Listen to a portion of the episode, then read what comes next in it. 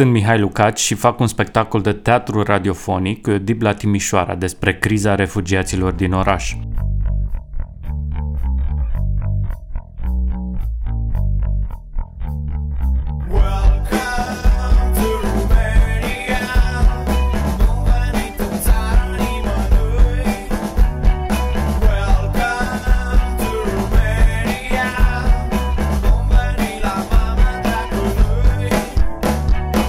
Parte din cercetarea pentru acest spectacol a constat în întâlniri cu localnici pentru a înțelege noul fenomen. Am fost în Afgan Park și am stat de vorbă cu refugiații adăpostiți în clădirile abandonate. De la bun început am aflat că trebuie neapărat să vorbesc cu Flavius, omul care se ocupă de multe ori de unul singur de refugiații din Timișoara. În acest episod am discutat cu Flavius Ilioni Loga și colegii lui de la Casa Logs, unde tinerii afgani vin să își schimbe hainele, să facă duș și să aibă parte de o îngrijire medicală sumară. Finish. You're that? Finish ticket. Okay. You finish, you shower, finish? Okay, thank you, my friend. Too many people, I'm sorry. Okay, sir, what are you doing? Doctor, money, shower. Doctor, finish. Five minutes, finish, my friend. Shower today? You have ticket? You have ticket for shower? No, no, listen, listen, listen. Shower today, finish. You have been here before, yeah? What?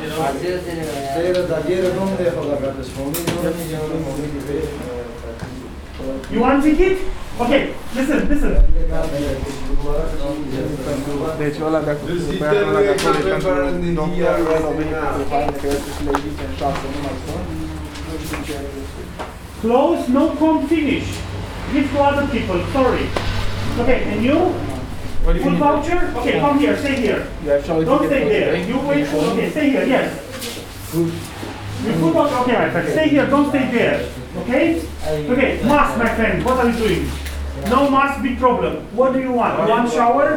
No, no, no, it's Are you- okay. I'm good to It's fine doctor here. now, Okay. problem is not okay. This only once, okay? You speak to her? Yeah. O vezi să o întreb tu câte persoane mai ia? Ca să nu așteptăm degeaba. Okay, guys, you. What are you doing? And here. What? Okay, listen, we are closing in five minutes. Today's shower is finished. So if you don't wait for showers, you have to go because there is too many people here. Okay? Okay? Okay, thank you, please. And you? Yes. What are you doing? How can we help you? What? Charge? Okay, so charge, stay outside. Go outside, come back in 20 minutes. Come on, please, thank you. You? You have shower what time? 12.30. Okay, we're late for shower. Okay, my friend, you finish? Please, my friend, you keep coming back. Please, please. Okay, thank you. Okay, and you wait for Da. Yeah, shower ticket. What?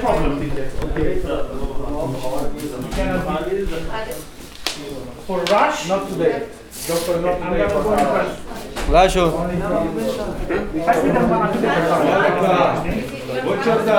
Am văzut video cu Hana, dar Bocciata. nu pentru- nu pentru Jota. Okay, you have rush? Cred că oamenii care vin pe picior și trebuie să ținem minte că călătoria din Grecia, odată ajuns oamenii în Grecia, până ajung sau intră într-un sau doresc să ajungă într-un, într-o țară Schengen, care e în zona Schengen, deci nu România, călătoria asta nu e, nu e așa a walk in a park, zic eu. E tumultoasă, e ascuns prin clădiri, e mers pe jos și cel mai de de preț obiect pentru acești oameni e evident telefonul și Google Maps-ul care îți arată întotdeauna unde ești. Um, cred că, sau am, am, eu nu am întâlnit cazuri de oameni care să se fi rătăciți să ajungă în România. Bine, geo, geografic vorbind, oamenii pot încerca să treacă spre Croația și nu pot face asta la fel de mult ca în trecut, cum spuneai și tu, pentru că Croația și-a militarizat granițele și chiar de curând, săptămâna asta, au ieșit primele um, documentări în presă care au stârnit așa puțină rumoare și la nivelul Uniunii Europene, poate nu destul de mult, dar au stârnit uh, puțin feedback de aceste pushbacks, aceste uh, uh, îndepărtări de pe teritoriul țării înapoi în țara, de pe teritoriul țării uh, unui stat european care este semnatară a Convenției de la Geneva, uh, înapoi în țara de unde a intrat, lucru care e interzis Pe, pe, adică nu poți să trimiți omul înapoi. Dacă a intrat în țara ta și vrea azil, tu nu ai voie să-l trimiți înapoi într-o țară care nu este semnatară sau nu, nu, e în, nu e în spațiu european. Astea sunt normele europene pe azil. Și au apărut de curând imagini, poate le-ați văzut, cu um, polițiști, uh, polițiști, mult spus că sunt aceste scoaduri de oameni mascați care bat pur și simplu oamenii și îi împing înapoi în Bosnia.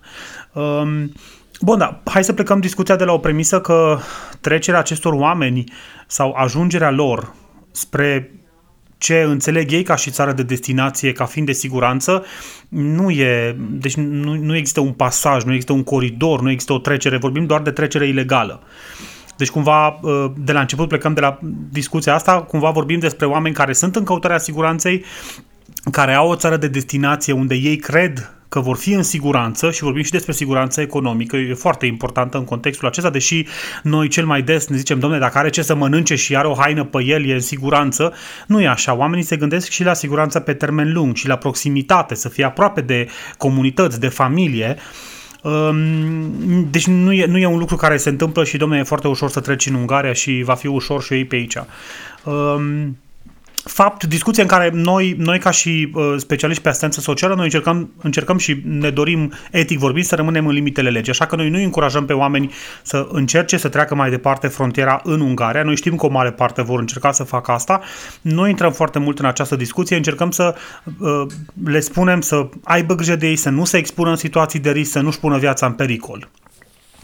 Um, Aș trece, pentru că tu ai spus un pic puțin mai devreme legat de că avem foarte multe cereri de azil din Afganistan, dacă până în 2019, deci în urmă cu 2 ani, cele mai multe cereri de azil erau din Siria și Irak, pentru că așa e ruta geografică, aceste țări, uh, cum ai spus, afroasiatice, nu afro...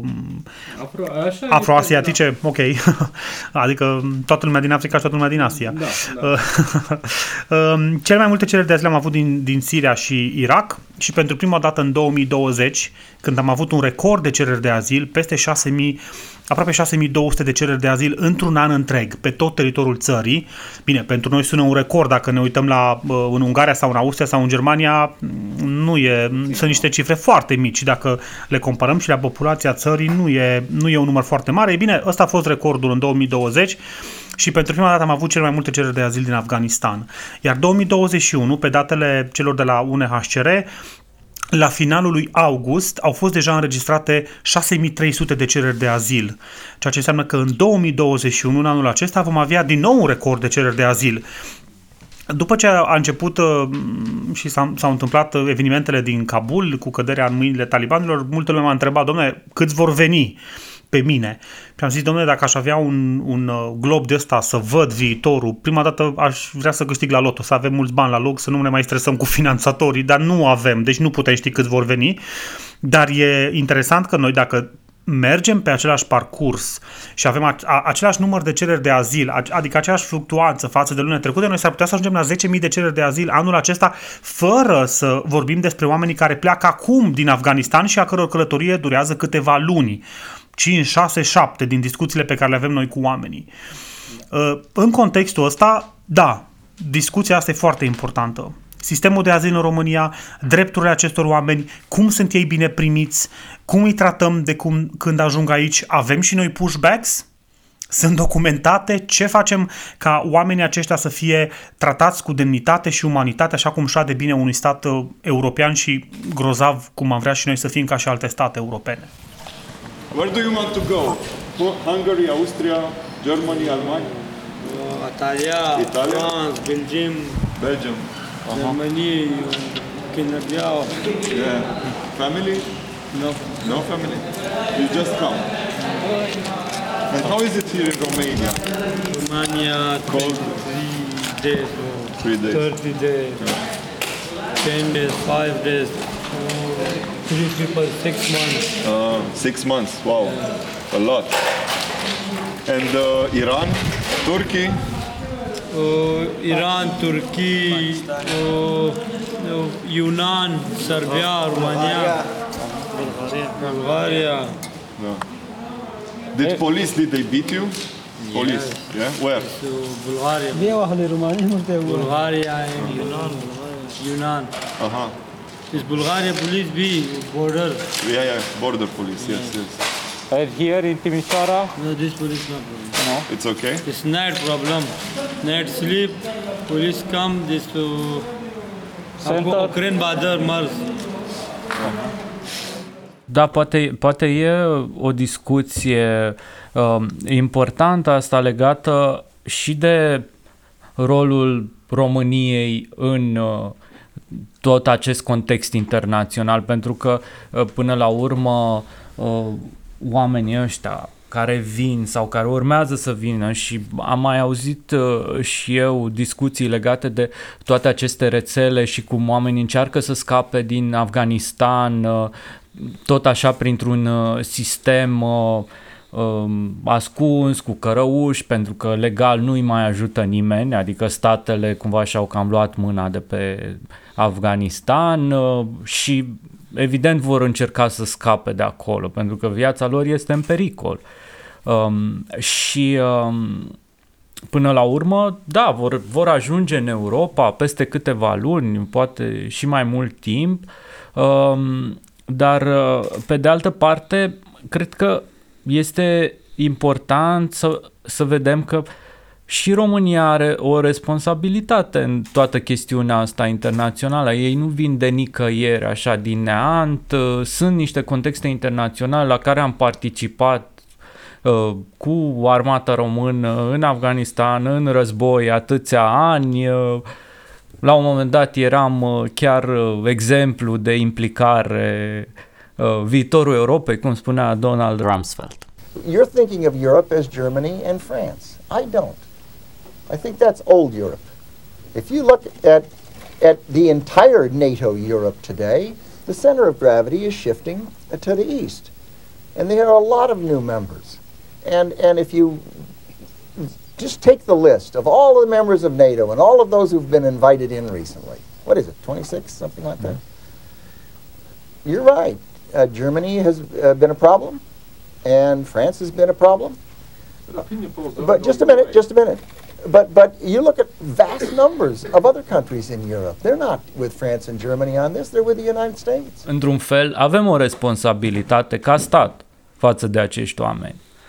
Um, iar uh, cifrele oficiale de 100 și ceva de afgani care vor fi ajutați de statul român sunt ridicole. 158 plus încă 8 persoane, dacă, deci undeva până în 170 de persoane au fost deja relocate pe teritoriul țării. Dar înainte de a vorbi sau de a încerca să, domnule, să găsim un vinovat, cine sunt americanii, că n-au făcut, că Trump a zis că iasă, oamenii au fugit, că România...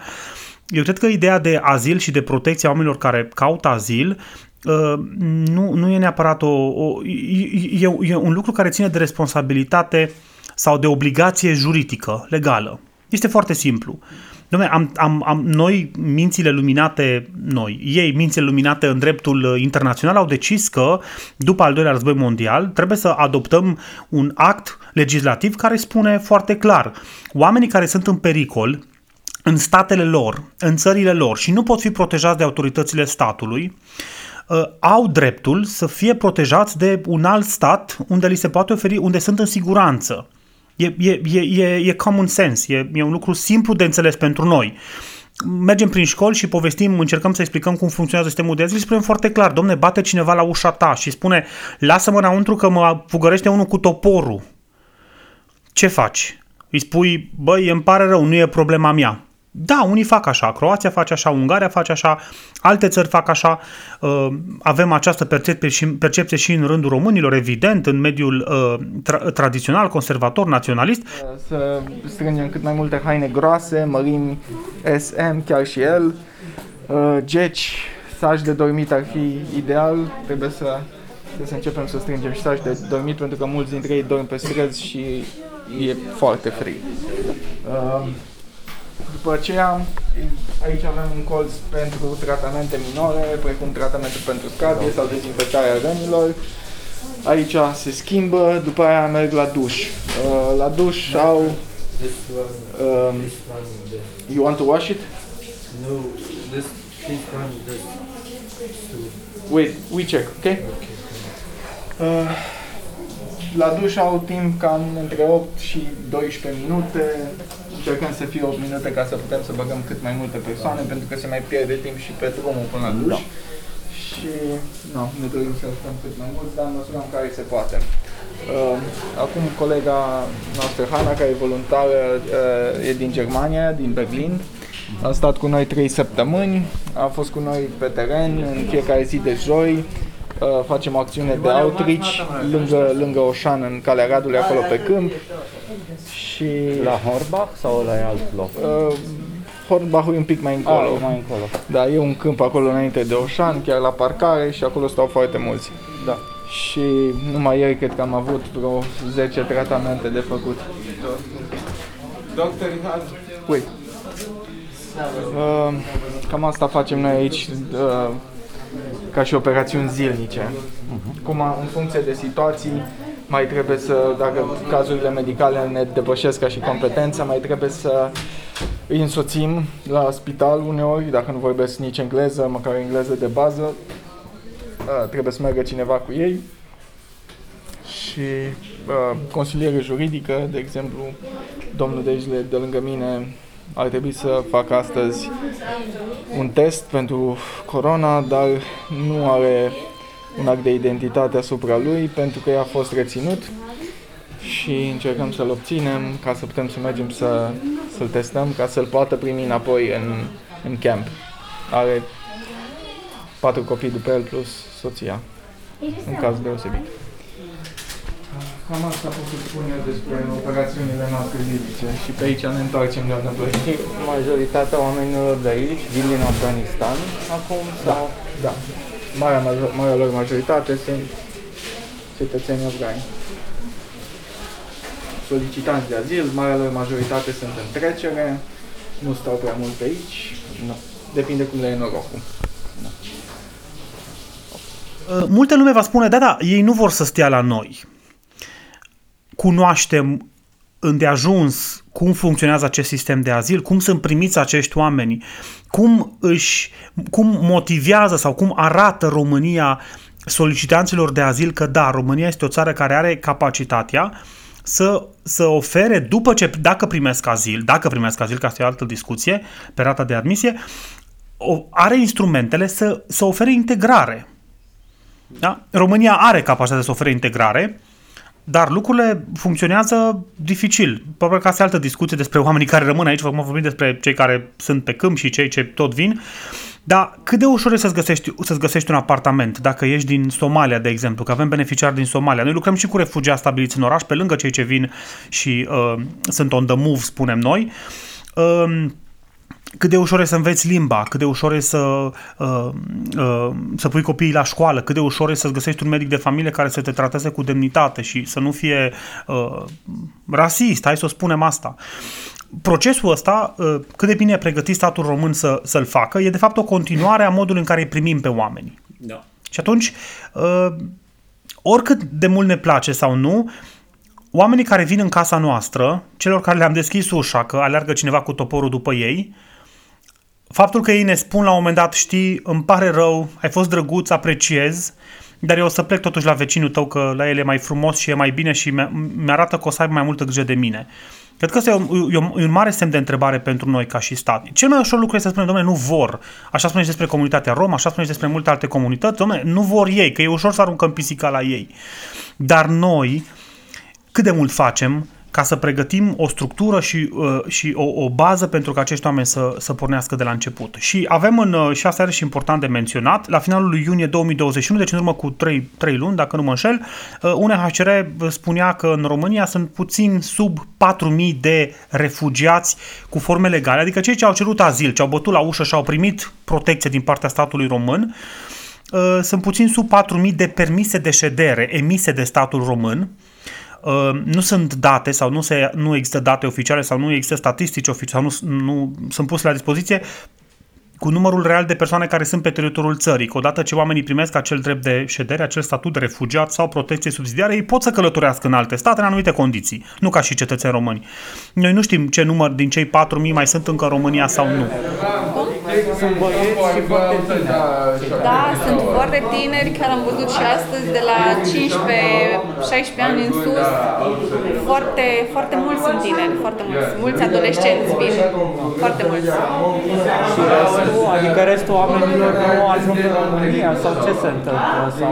Nu știu, cred că provin din familii care au mai mulți copii, bănuiesc eu, nu știu că n-am stat de vorbă cu ei, mult- majoritatea nu știu engleză sau câteva cuvinte, deci nu te poți înțelege cu ei decât dacă îți traduce cineva. Bănuiesc că sunt din familii cu mulți copii și atunci părinții îi trimit pe ei fiind mai mari pentru o viață mai bună și să ajungă undeva în Belgia. Chiar discutasem astăzi cu cineva care vrea să ajungă în Belgia, îmi zicea că vrea să ajungă în Belgia. Dar majoritatea vor în Germania. Majoritatea vor în Germania, dar el mi-a zis că vrea în Belgia și nu știa, zice, nu știu dacă voi ajunge acolo, că e mult până acolo. Da, nu știa. M-am, m-am mirat și eu că vrea să ajungă în Belgia, că am întrebat, vrei în Germania? Nu, a zis în Belgia. Da. Am înțeles că și în funcție de familie, de cunoscuți, merg pentru că sunt niște rețele și Da, se mă ajută gândesc unde asta. știu. Da, eu nu sunt de mult timp aici, sunt doar de o lună aproape, cam de trei săptămâni. Și nu am prea stat așa de mult de vorbă cu ei, nici nu prea am timp să-i întreb foarte multe, pentru că sunt super ocupată cu înregistrarea lor, cu toate documentele.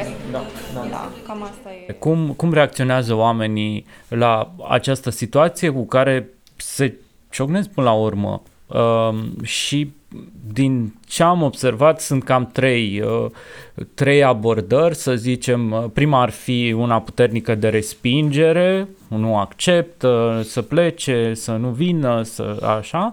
Uh, A doua um, ar fi una de indiferență, nu ne interesează, nu ne privește pe noi chestiunea asta și a treia ar fi uh, aceasta de caritate, să spunem, oameni care vor să ajute, care vor să doneze, să uh, dea o masă caldă, să ajute cu haine, poate cea mai mică uh, uh, marjă. Uh, și uh, mă gândeam uh, cum, totuși, uh, cum, uh, cum vezi tu situația asta? Cu- Care ar fi reacția oamenilor și poate mai, mai localizat aici în Timișoara? Pentru că pe lângă faptul că uh, te întâlnești cu refugiați, vorbești cu oamenii ăștia, afli poveștile lor, m- cred că ai contact și cu localnicii care îți spun ce cred. Eu, n-am, eu nu am întâlnit români indiferenți. Românii cam toți au câte o părere. Sau cel puțin față de refugiați. Eu n-am întâlnit pe nimeni să zică, domne, nu știu, nu mă interesează, facă ce vor. Cam toată lumea zice, domne, ori e albă, ori e neagră sau mai e mai multe nu, detalii. dar eu am mai auzit povestea, nu știu, e problema lor la Timișoara. acolo. Aha, a, ok, în contextul ăsta. Bă, Probabil că primarul Timișoarei va fi de acord cu percepția asta, că el tot a acuzat Bucureștiul că ne-au cam lăsat singuri sau, nu știu, în ideea de ce se întâmplă.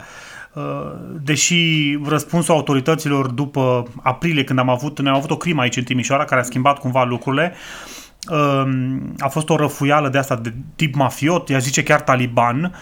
Uh, Autoritățile n-au ieșit încă cu, cu rapoarte oficiale să spună cum s-a întâmplat. Noi, din ce am vorbit cu oamenii, că am, am vorbit, adică eram acolo și am început să vorbim cu oamenii, toți ne-au spus că a fost o răfuială între doi traficanți, deci cumva un fel de uh, ceva de, exact, tip mafiot. Uh, De atunci s-a schimbat foarte mult și a venit intervenția, nu știu dacă mult așteptată de autoritățile locale, că a venit poliția și a strâns pe toți, a strâns într-o zi pe 400 pe toți și apoi au început să-i trimită înapoi în centre, obligatoriu. Um, N-a zis nimeni nimic, deși e o discuție foarte amplă legat de legalitatea, adică dacă oamenii au, au un drept de um, libertate de, de a se muta în interiorul țării, um, bine, cei de la Poliția de Frontieră au spus că i-au condus spre centre. Uh, Bun, ăla a fost răspunsul despre care zicem acum, să revenim, cumva că așteptăm să Bucureștiul să ne ajute. Um,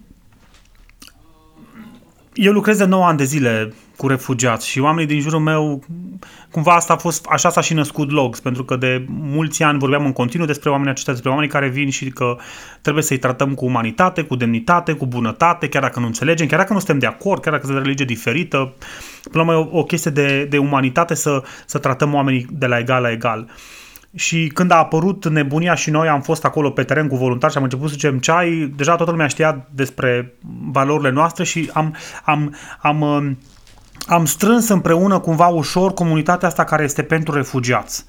Iarăși, um, asta se întâmplă, s-a întâmplat și se întâmplă în toate țările unde au fost numere mari de refugiați. Și în Ungaria. Eu am fost în Seghet în 2015, când a fost acel um, um, flux, acea creștere majoră de, de, de refugiați și am întâlnit uh, voluntari uh, maghiari care duceau pături și mâncare și acces la dușuri și cumva comunitatea s-a, s-a mobilizat să răspundă. Um, dacă mă întreb pe mine cum au răspuns timișorenii, pentru că noi am fost acolo în acțiune și am fost pe teren și zi și noapte și prin casele abandonate și la poliția de frontieră și cu autoritățile am colaborat și cooperăm. Eu aș zice că răspunsul a fost inedit și incredibil.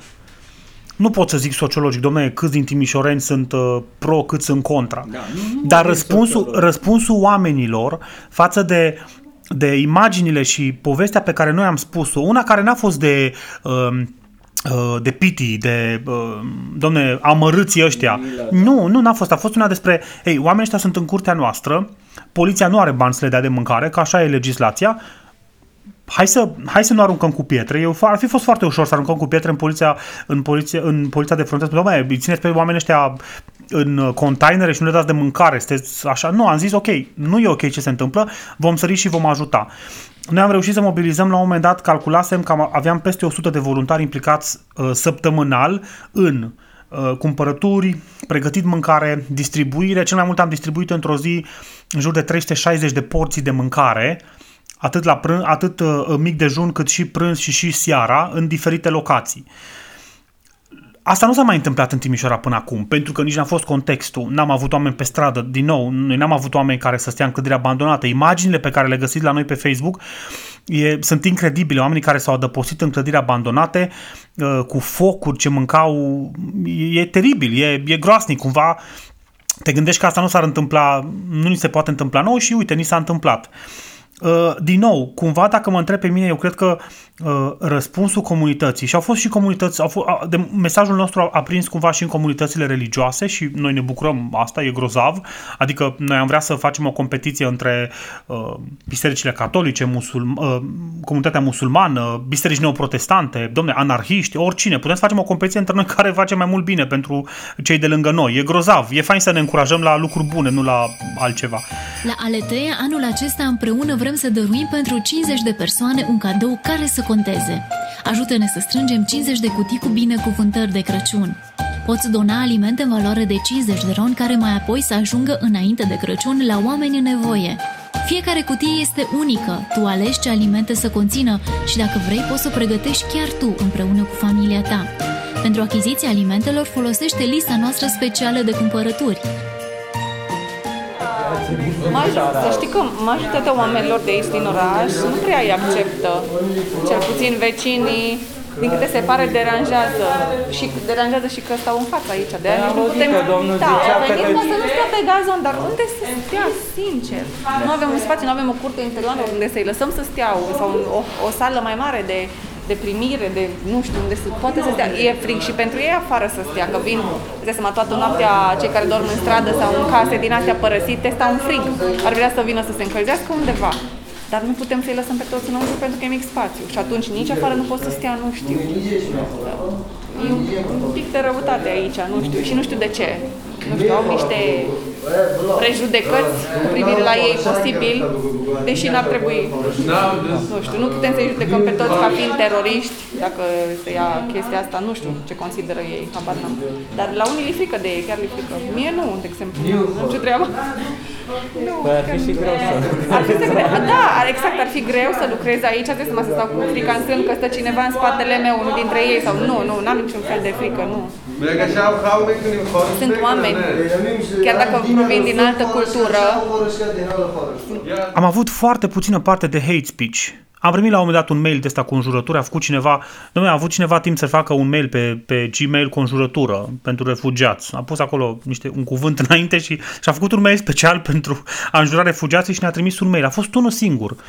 Um, Mesaje pe Facebook am mai primit câteva, dar nu foarte multe și ziceam la început că am avut și amenințări cu moarte, am fost și la poliție să depunem, doamne, a fost frică, am avut până la urmă um, când s-a întâmplat festivalul după un timp de la acest performance și am expus acele tricouri și mesajul ăsta, am avut cu noi polițiști sub acoperire, că ne-a fost frică, domnule, dacă se întâmplă și la noi, că și românii noștri sunt foarte pasiona, pasionali. Până la urmă n-a venit nimeni și ne-a simțit confortabil. Bun, de la experiențe de genul ăsta în care am mers și am dat cu subsemnatul și am dus amenințările cu moartea primite și tot felul de lucruri pe care le primeam pe nume personal, pe pagina de Facebook, la perioada asta în care oamenii s-au uh, cumva, fiind proximitate, că și despre asta e vorba, domne, au văzut aici, au văzut pe copiii ăștia și băieții din Afganistan, fiind cei mai mulți, domne, sunt, uh, au, au, au, au, au niște, atri- nu generalizăm, dar au niște, uh, uh, există ceva special la ei, oamenii ăștia sunt umili, vin dintr-o cultură, cumva, mai ales cei ce sunt paștuni, dintr-o cultură agrară, cu puțină educație, uh, uneori, de multe ori nu vorbesc limba engleză și îi observăm, îi observăm la noi la casa loc zilnic, uh, oamenii au, un, au un, cumva un sentiment așa de, uh, nu știu, inferioritate cumva, poate se simt într-un fel și încearcă să nu deranjeze și ar vrea să poată să-și continue călătoria mai departe și asta a ajutat foarte mult că n-am avut infracțiuni, n-am avut uh, furturi din magazine, n-am avut lucruri care să fi scos furcile și făcliile împotriva lor. Și, din nou, asta e uimitor și dacă, uh, deci, dacă pot să concludez cumva despre percepție, eu aș vorbi despre mm, niște lucruri unicat care s-au întâmplat în Timișoara și sunt zeci de exemple de, de oameni care au vrut să ajute. Acum de curând am avut uh, um, o doamnă care a murit mama și la șase luni, asta a fost undeva în, uh, în vară, la șase luni de când i-a murit mama, a vrut să, pomana ne-a făcut 30 de pachete de sandvișuri uh, cu Coca-Cola că, și cu șervețele, că așa e tradiția, și să fie ceva și drăguț, și ne le-a dat să le distribuim uh, băieților, nici măcar n-au vrut să vină cu noi. Și acum, când a fost un an, m-a sunat iarăși și a zis, domnul Flaviu, să-mi pregătești sandvișuri cu șuncă de pui și am mers să caute șuncă de pui, să respecte diferențele culturale și am vorbit cu femeia asta, domnule, e, o- e o femeie simplă, adică nu e cineva care să zici că, uh, nu știu, a trecut prin ceva, dar ea a înțeles cumva, băi, oamenii ăștia sunt într-o nevoie și eu dacă tot vreau să fac o faptă bună spre amintirea cuiva care a murit, o voi face pentru ei. Și povești de genul ăsta sunt incredibile. Asta nu s-a întâmplat în trecut. Eu încercam în urmă cu 5-6 ani să fac fundraising pentru refugiați și nu dea nimeni niciun ban. Nu venea nimeni cu haine, că zicea, domnule, că îi avem pe ai noștri. Mai auzim asta, că îi avem pe ai noștri și așa e. Și asta, asta, asta cred că e o, o, o schimbare dramatică. Vreau și într-un mod uh, cât de um, nu știu cât de uh, empatic posibil să spun mulțumesc uh, organizațiilor și bisericilor um, și comunităților religioase care s-au mobilizat în ultimele două săptămâni într-un mod absolut exemplar pentru a uh, sări în ajutor în această situație. Um, au uh, venit cu, și cu mâncare, și cu haine, uh, și cu alte oferte de ajutor către acești uh, migranți um, și um, cred că este un, un exemplu bun despre, despre cum se, se mobilizează societatea civilă. Din păcate, încă o dată, ar trebui să se mobilizeze și instituțiile uh, statului. So you work as a volunteer? Uh, yes. From Germany. Yes. And it's like an NGO uh, thing. I mean, you work with NGOs. Yeah, uh, in it's my first time I worked for an NGO. Okay. So I, I'm a medical student, so I do mostly like the medical part here, and I found the organization in like a Telegram group, and then I wrote them, and then just happened. And so this is my first time actually doing like medical assistance for refugees in an NGO. But you're familiar with the situation from Germany with refugees. Yes, yes, I am. I am definitely. Yeah. I mean, it's really different because here people are on the move, and in Germany they mostly stay. But still, it seems sit- like equal things. The camps are shitty. people get treated bad. Asylum law is difficult. So. Yeah. And I, I, what I talk to people, most of them are very young. Yeah, yeah. And, and they're boys. And uh, Yeah, like yeah, why like mostly people have scabies. So this is a thing that a lot of people have, Mm-hmm. and like wound infections because of like bad living circumstances. So and from the road also. yeah, yeah. So yeah, it's I mean it's difficult. It's mostly like people who shouldn't be sick that are sick because of bad circumstances, which is, yeah, makes me angry a lot of times to see that, you know, 14 year olds, they don't have to have wound infections, they don't have to have scabies, it's just the circumstances that are terrible that makes people sick. So mm-hmm. it's a shitty situation, of course, yeah.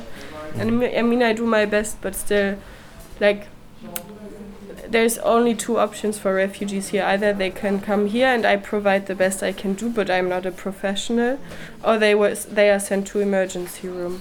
But usually, like they only they it has to be an emergency room, to, like an emergency to send them there. So mm-hmm. yeah,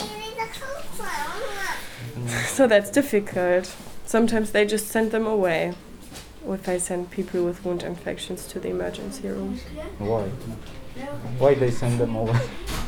because they say okay this is not urgent enough we Ah, can't do anything and also the hospital is like they are overworked because of covid so they send people away so they are like they don't have a lot of capacities either so yeah it's it's difficult because i am no professional and they they don't have a lot of capacity so it would be yeah mm-hmm. good to find like more of a network of more doctors and nurses here and yeah. The next person who will come here she's a real professional so i hope i'm really glad she comes. I feel like she will professionalize things here more which is really good and which is necessary. But you helped also. i do i do my best. I do yeah of course yeah i take care of wounds and i treat scabies and for that my skills are enough i guess but uh, yeah Good luck. Thank you.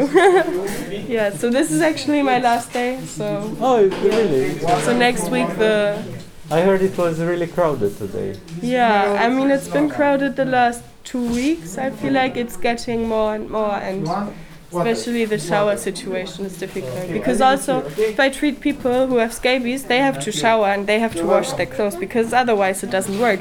So then I say I want to treat your scabies, but I can't because we don't have enough showers.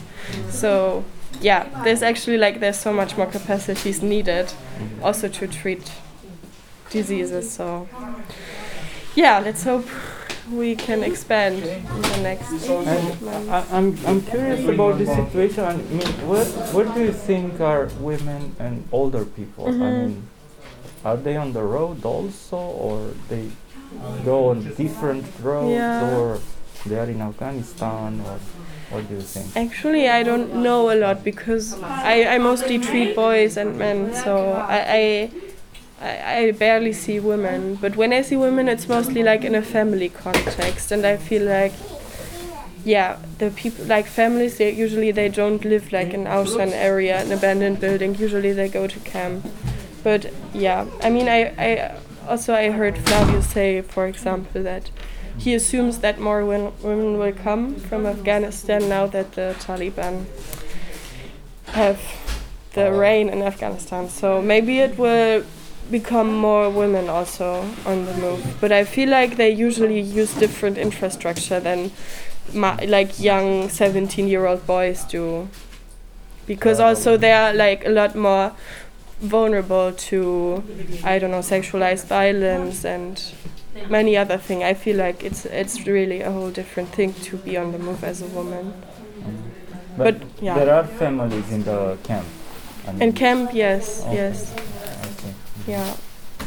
But the camp is full right now, so not all families can live there, which is really bad. But yeah, I feel like it's especially the families and chi- like younger children and women are especially in camps. But I, I don't have a Da, din câte știu, uh, femeile de obicei călătoresc cu trec granița cu mașina și au transport asigurat, dar bineînțeles că e mult mai scump și atunci băieții na, ma- care nu își permit.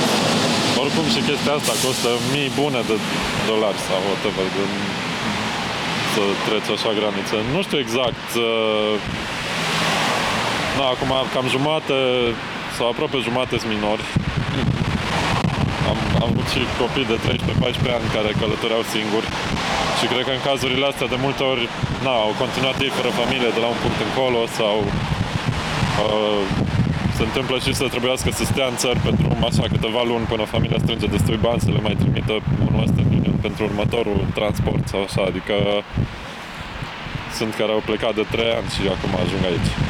Și tot, na, de- destinația e Germania de obicei, acum nu știu, Și mai sunt și care vor să rămână sau nu prea. nu prea? Pentru că toți ne zic când ajung că numai în Croația sau nu știu unde e mai rea poliția ca în România. Că în România, de exemplu, acolo la Oșan, unde, nu știu dacă știi că e un câmp lângă Oșan, unde, care na, nu vor să dormă în camp, dorm acolo, sau care n-au loc din camp, că au fugit din alt oraș. Și acolo am înțeles că odată efectiv s-au dus niște jandarmi și unul stătea, ținea, stătea la intrare să nu intre nimeni și băteau restul. Deci Cum e relația asta între uh, refugiați și forțele de ordine, să zicem, sau forța în sine? Da, forță. Um, măi, a, am, am întâlnit și oameni care au fost super mega empatici și dintre oamenii legii. Și am întâlnit și reversul. Um, Acum, noi, noi la Logs documentăm și încercăm să documentăm inclusiv uh, e- e- episoade de, de, de abuz din partea poliției. Uh, Avem tot felul de chestionare pe care încercăm să le aplicăm. Nu avem capacitatea să facem noi foarte mult lobby pentru că ne, ne axăm foarte mult pe asistența umanitară și asta ne, ne ia foarte mult timp. Și datele pe care le găsim le dăm mai departe, în special către UNHCR sau alte rețele internaționale care um, investigează sau încearcă să documenteze dacă există police brutality. Eu am avut o experiență uh, în martie, destul de, a fost destul de puternică, în care au fost mai multe persoane care ne-au, ne-au, ne-au spus că uh, poliția locală din Timișoara uh, îi abuzează sau îi lovește. Erau allegations, da? Noi nu am fost acolo, nu am văzut. Erau uh, acuzații și în sprijinul acestor acuzații băieții ne arătaseră telefoanele sparte, ne arătaseră răni, ne arătaseră sânge pe jos. Atunci noi am ieșit public cu, cu, cu ce se întâmplă și a fost așa o, un răspuns incredibil. Toată presa a preluat mesajul nostru, evident, era ceva interesant. Um, și au început să sune telefoanele de peste tot. Băi, ce se întâmplă, ce ne facem? Poliția locală a, a, a negat acuzațiile, și ne-au amenințat că ne dau în judecată și au și început câțiva pași să ne, ne dea în judecată. Eram, eram terifiați că ce o să facem, bine, nu prea vreau ce să ne ia, că nu avem foarte multe lucruri. Um, de atunci am mai documentat episoade, episoade de, de, de, de abuz din partea poliției. Um, N-aș intra foarte mult în detaliu, pentru că, din nou, specificul e, e așa. Oamenii susțin că au fost loviți sau că au fost uh, împinși sau bătuți. Ne arată semne, le vedem. Noi încurajăm pe fiecare să mergem să depunem la poliție imediat sau la procuratură imediat plângeri, pentru că e, un, e, e o faptă penală și toți băieții nu vor să facă asta, pentru că le este teamă. Doamne, le este teamă că vor fi trimiși înapoi în Serbia, le este teamă că nu vor putea unii din ei să-și continue drumul și înțelegem. Noi nu putem pune presiune pe ei și noi nu putem depune plângerea în numele lor pentru că nu am asistat. Și atunci avem un cerc vicios în care avem niște allegations, avem niște semne care, spunea poliția, cineva de la poliția locală, spunea, domnule, dacă, și-au spart ei singur telefonul cu ciocanul să dea vina pe noi, să ne pună să arătăm rău.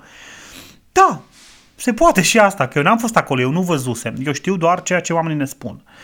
Um, dar din nefericire încă se mai întâmplă. Se întâmplă ca oamenii să fie împinși, să fie, atunci când încearcă să fie identificați, se întâmplă să fie loviți.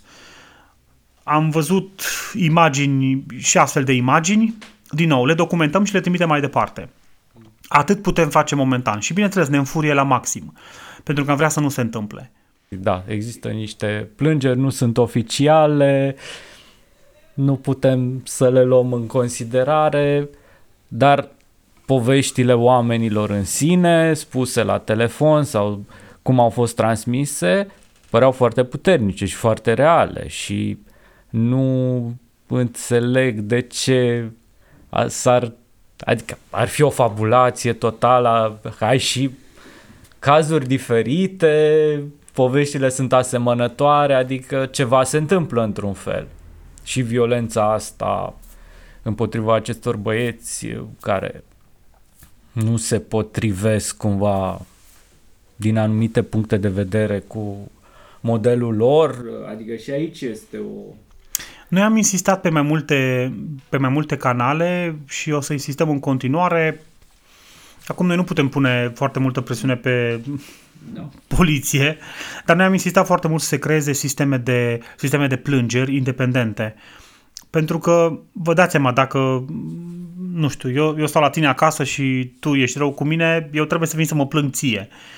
Ar fi fain să existe un sistem separat, independent, prin care oamenii să zică, domnule, se întâmplă asta, chiar dacă o fac anonim, dar măcar o, o scriu ei, nu știu, pun o poză sau nu și atunci cumva se pot lua mai mult în considerare. Dar asta, asta, asta e un sistem sau e o idee generală, nu vorbim doar despre solicitanți de azil. În, în general, uh, victima ar, sau o posibilă victimă ar trebui să aibă un, o modalitate prin care să nu se adreseze agresorului sau alleged agresor, ci să, ci să o facă cumva independent. Și noi vom insista în continuare pentru asta. Cumva, ok, nu se întâmplă, voi spuneți că nu se întâmplă, bun, hai să creăm un sistem în care să lăsăm pe oameni să poată să spună și să, sau să se plângă ei cumva pe o altfel, adică nu te poți aștepta ca omul să facă o plângere la, acolo, la poliția, de, la poliția, de exemplu, la gardien sau la polițiști, pentru că, teoretic, acuzațiile lor, dacă sunt sau nu adevărate, sunt împotriva lor. Se pot înțelege foarte multe lucruri de atitudine și așa, adică nu trebuie să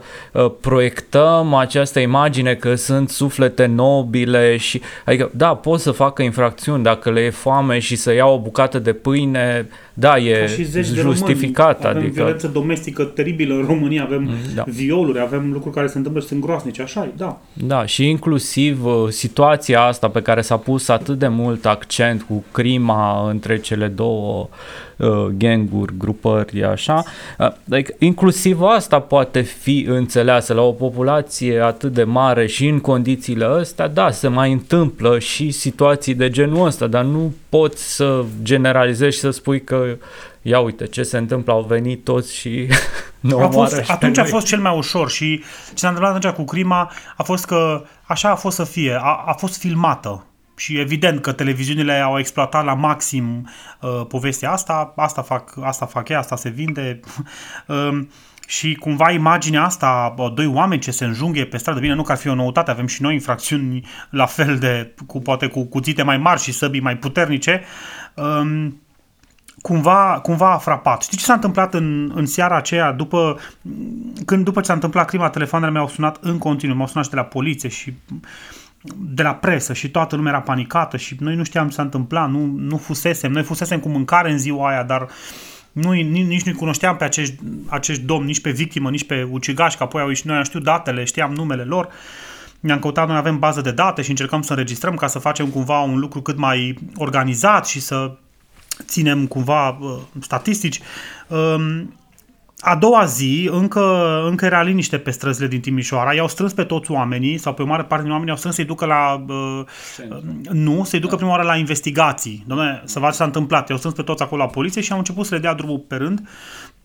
și a venit un băiat la noi și ne-a zis uh, foarte tare m-a emoționat. Eu mă emoționez foarte tare, cumva asta e partea mea, că mă și enervez repede și mă emoționez repede și așa na, facem lucruri faine. Um, a venit băiatul ăsta și a zis, ascultă-mă, zice, Eram și noi panicați, numai ce deschisesem casa Logs, noi am deschis casa Logs, cred că nu mai știu, în 12 aprilie și crima s-a întâmplat, sau ceva de genul, crima s-a întâmplat în 19. Noi deschisesem un centru mic la o casă unde oamenii să vină să facă duș, să a, în continuare comunitatea să răspundă într-un fel cu a, uh, autoritățile știind ce facem noi, deci cumva ajutând autoritățile în continuare.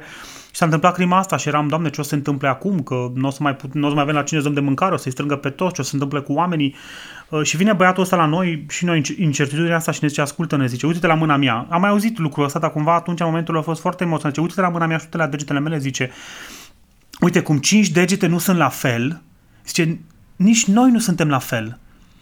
Și mi-a povestit că a fost la toaletă la gara de nord, unde costă 50 de bani să poți să folosești toaleta, e un privilegiu contra cost, și nu l-a lăsat să intre doamna la toaletă. Că i-a zis că tu ești mafia, să pleci de aici. Și cumva așa ne-a, bă, e, e, e groaznic, omul ăsta a vrut să meargă să nu facă, să nu meargă la toaletă uh, pe stradă sau undeva în spate la liniile ferate și nu l-a lăsat, nu l-a lăsat cineva pentru că a zis că, uite, voi sunteți mafia, vă ucide și o să ne ucide și pe noi.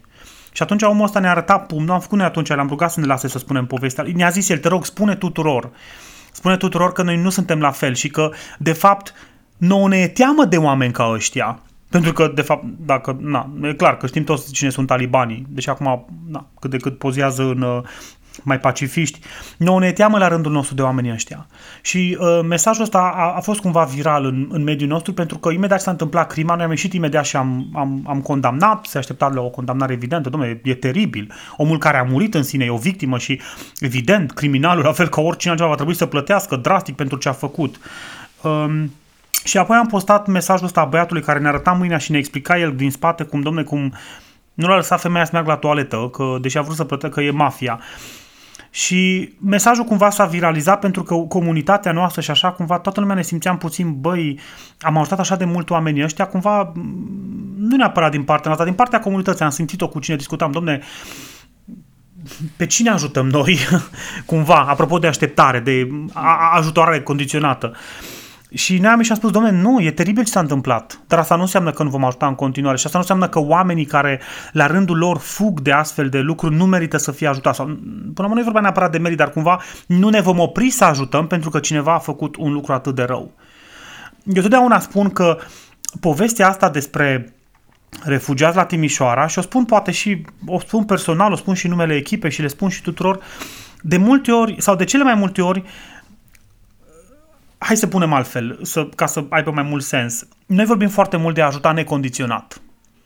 Dom'le, oamenii ăștia sunt într-o nevoie și asta e, asta e o, o bază, un principiu de asistență socială. Eu nu aștept nimic de la ei. Uh, dacă oamenii nu ne vor mulțumi sau nu vor fi politicoși sau vor face, nu știu, ne vor fura telefonul sau eu știu ce vor mai putea să facă, eu nu aștept vreun lucru de la oamenii aceștia, ci faptul că noi ajutăm și suntem primitori vine din, sau am vrea să vină din natura noastră umană, domne, din dorința noastră de a ajuta pe oricine necondiționat și ar fi fain dacă societatea ar fi așa. Domne, facem lucrul ăsta bun pentru că așa trebuie, că așa e normal. Nu neapărat că vom avea sau nu vreun răspuns. Um, și am spus asta cumva că povestea asta de, de cred că ceea ce s-a întâmplat la Timișoara și se întâmplă în continuare, um, arată mai mult cine suntem noi ca oameni. Da, nevoia este acolo, oamenii ăștia sunt aici, uh, au o nevoie puternică și de mâncare și de acces la dușul și medical și un cuvânt bun sau cu cine uneori am avut de foarte multe oameni care sunt deprimați și plâng și stăm cu ei, dar cred că povestea dincolo de asta e, cum, e, e despre noi, e despre cum răspundem noi unei, unei nevoi umanitare care se întâmplă acum. Uh, și poate astăzi sunt ei, mâine vor fi alții. Istoria ne arată că se tot întâmplă ca comunități să fie persecutate, poate nu la același nivel și cred că asta e grozav, cumva să înțelegem că povestea nu e așa de mult sau e despre nevoia lor, dar e despre cum răspundem noi sau cum învățăm noi să răspundem unei, unei situații de genul acesta. Uh, acum voiam să te întreb altceva legat de această zonă de autorități. Cum, uh, cum se poziționează autoritățile locale? Aici nu vorbesc de poliție sau... Um, țin minte o declarație a primarului, a lui Fritz, care spunea că, domne, este o problemă națională. Nu ține numai de noi aici, trebuie toată lumea. Adică asta, e, asta a fost un mesaj foarte puternic într-un fel. Dar uh, tu cum vezi uh, implicarea sau non-implicarea dacă Dominic se referă la, se referă la uh, n-am vorbit, uh, adică n-am detalii apartate, dar dacă se referă la ajutorul statului român ca și stat, când vine vorba despre condițiile de azil, despre procedura de azil, despre modul cum îi primim pe acești oameni, despre uh, buget ca să le dăm trei mese pe zi, că nu o să se sature oamenii cu o singură masă pe zi. Uh, da, sunt de acord cu el. Pentru că vorbim despre un sistem, nu vorbim despre o... o bine, în, în, în contextul administrativ cum funcționează în România, nu e, față de alte state unde totul e local și, domne, primăria se organizează, primăria are buget de integrare, primăria... La noi nu e așa, totul ține cumva, nu e descentralizare, poate, așa, o discuție interesantă. Um, deci, cumva, da, uh, uh, uh, provocarea asta a numărului mare de oameni ține de o abordare cumva a statului român dacă mai punctăm și faptul că în octombrie au intrat 1000 de oameni, în noiembrie au intrat 1000 de oameni și în decembrie au intrat 1000 de oameni, deci au intrat 3000 de oameni în 3 luni. Aceștia au fost, li s-au oferit spații de cazare în centru, centrele de, de centrele de azil, sunt șase în România, printre care și la Timișoara, care în total la acea dată aveau 1000 de paturi. Doamne, hai să spunem că n-au fost 3000, nu s-au suprapus. Da? Deși oamenii cam nu pleacă de pe o zi pe alta, deci cumva oamenii au, stau cel puțin o lună aici, intră pe procedură, văd ce se întâmplă, unii doresc să aștepte răspunsul. Hai să spunem că n-au fost 3000, spunem că au fost doar 1500 care s-au suprapus. Am avut 500 de oameni care n-au avut unde să doarmă. Și atunci, dacă la asta se, referă primar, se referea primarul când spune, domnule, e o situație pe care trebuie să o gestionăm la nivel național, cumva, cum, cum îmbunătățim sistemul ăsta de azil, cum îi primim pe oameni. Poliția de frontieră îi cazează în, în niște containere mobile, au avut doar trei, apoi am adus încă trei, a fost mai bine. Um, Spațiile, centrele de carantinare au niște proceduri, um, cineva din administrația locală nu vroia să, sau nu era sigur că o să primească banii de la Ministerul, Ministerul Sănătății. Și atunci, de, deși sumele pentru carantinare erau mult mai mari, primări, cineva dintr-un serviciu a spus, domnule, noi nu o să cerem banii de la Ministerul, de, Ministerul Sănătății, că ăștia nu ne dau, că știu ce am, știu ce, pățiseră cu un an înainte, România, Serbia a mai fost pe, pe când, a început, când a început pandemia în martie și a mai carantinat niște oameni și primăria din Timișoara nu și-a, nu și-a recuperat banii și era o problemă foarte mare. Am, nu vorbesc în numele lor, vorbesc doar ce știu, poate mă înșel, sper să nu, cu pun asterixul ăsta. Și autoritățile din Timișoara au zis, domnule, noi nu ne teamă să cerem sute de mii de euro, la cât se ajunge, pe un buget de aproape 300 de lei de persoană, era cazare, puteau, oamenii puteau fi carantinați, cazați în spații externalizate, uh, mâncare, mâncare 70 de lei pe zi, ceea ce sună destul de bine cu 70 de lei. Și primăria a fost teamă să facă lucrul ăsta pentru că era teamă că nu o să primească bani înapoi, că avuseseră experiența dinainte. Și n-au cerut, și nici în prezent n-au cerut. Toate costurile pe carantinarea oamenilor sunt acoperite local. Cazarea este, dată, este făcută într-un centru al primăriei, deci nu plătesc în plus, iar uh, fondul de mâncare se alocă în jur de până în 20 de lei de persoană pe zi. De aici și o singură masă pe zi. Nu știu ce s-a mai întâmplat în ultima perioadă, noi nu am mai putut să mai susținem și acolo. Uh, deci da, deci dacă, și au fost o felul de discuții la Ministerul Sănătății, domnule, ce facem, că și sunt, adică au fost 3-4 mii de oameni carantinați în Timișoara, vorbim de niște sume imense. Deci da, dacă vorbim despre partea asta administrativă, partea de responsabilitate, da, ar trebui să fie cumva de la nivel central.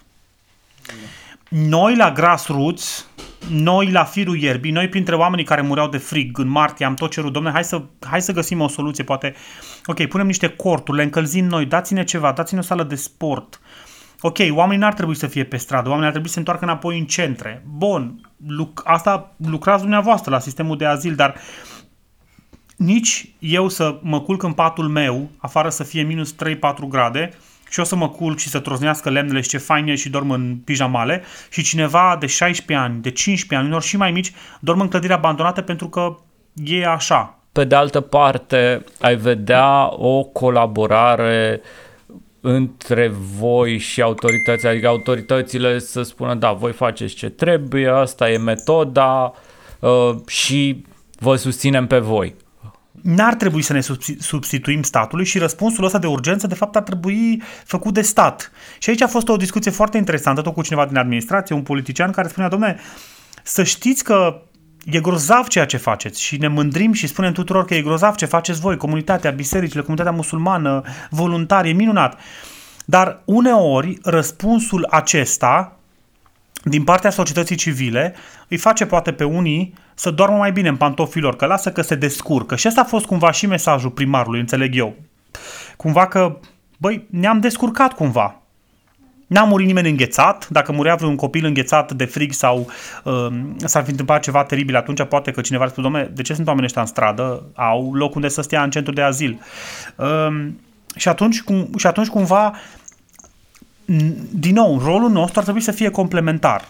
Da, noi putem să, noi putem să influențăm, noi putem să uh, aducem know-how și expertiza noastră și vom colabora întotdeauna cu pe partea asta de uh, pe partea asta de da, de, de, de expertiză. Ce are și o problemă când mai au și din meritele mangiorilor. Împărțim gloria cu oricine, că până la urmă pentru noi cred că răspunsul ăsta, instant gratitude-ul ăsta, de faptul că, uite, cum ziceam azi, doamne, ni s-a Băi, ni s-au umezit la toți ochii când am văzut pe omul ăla cu mâinile. Băi, era înghețat de frig, tu știi? Și ziceam, a venit pentru un orez, știi? Și poate să zică fiecare cine ce vrea. Faptul că noi am putut să facem o diferență pentru omul ăla astăzi e grozav, e destul. Așa că dacă vine oricine poate zice, domne, Timișoara e grozavă, uite ce am reușit, it's fine. Scuze că m-am emoționat.